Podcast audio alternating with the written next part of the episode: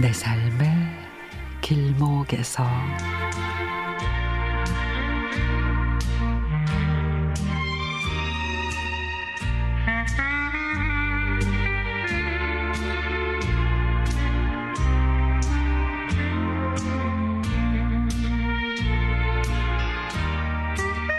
엄마가 며칠째 잠을 못 이루고 계십니다. 속이 답답한지 두 손으로 가슴을 툭툭 때리기도 하고 하루 종일 멍하니 창밖을 바라보시거나 몇 시간째 전화를 붙들고 계십니다. 그래서 그래서 어떻게 됐는데 아직 못 들어간 거야? 아니 대체 네가 무슨 잘못을 했다고? 외삼촌의 가정 불화로 가슴앓이를 하는 건 엄마뿐입니다. 어떻게든 도움을 주려고 애쓰고 계시지만 그러다가 엄마가 쓰러질 것 같아 걱정입니다. 엄마, 삼촌들하고 이모하고는 우리 가족 힘들 때 다들 나 몰라라 그랬는데 엄마는 왜 다 받아주시냐고요. 예, 그럼 어떡하니? 그래도 큰 누나라고 전화하는 걸. 어릴 적에 이 엄마가 거의 다 키우다시피 한 막내 삼촌이야. 엄마는 항상 삼촌하고 이모 생각뿐이네.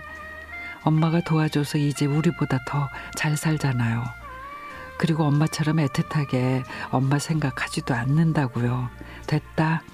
그게 뭐 대수냐? 힘들어하는데 아프다고 하는데 어떻게 외면하니? 어릴 적에 우리들이 어떤 형제였는데 엄마는 참 바보 같아요. 삼촌과 이모처럼 조금 이기적으로 사셔도 좋을 텐데. 엄마가 아팠을 때도 생일 때도 전화 한 통도 없었잖아요. 예, 그게 그런 게 아니라고. 엄마는 나중에 후회하지 않으려고 그때그때 마음 가는 대로 하는 거야. 엄마가 애쓰고 맘 쓰고 힘들어 하시는 걸 이모와 삼촌들은 아실지 모르겠어요.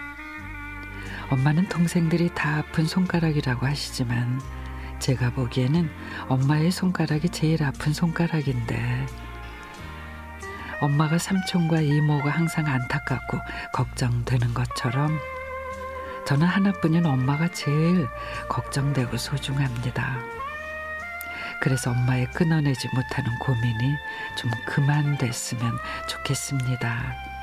예, 가족이란 게 아프고 힘들 때 가장 위로가 되고 보듬어 안아줄 수 있는 게 진정한 가족 아니니?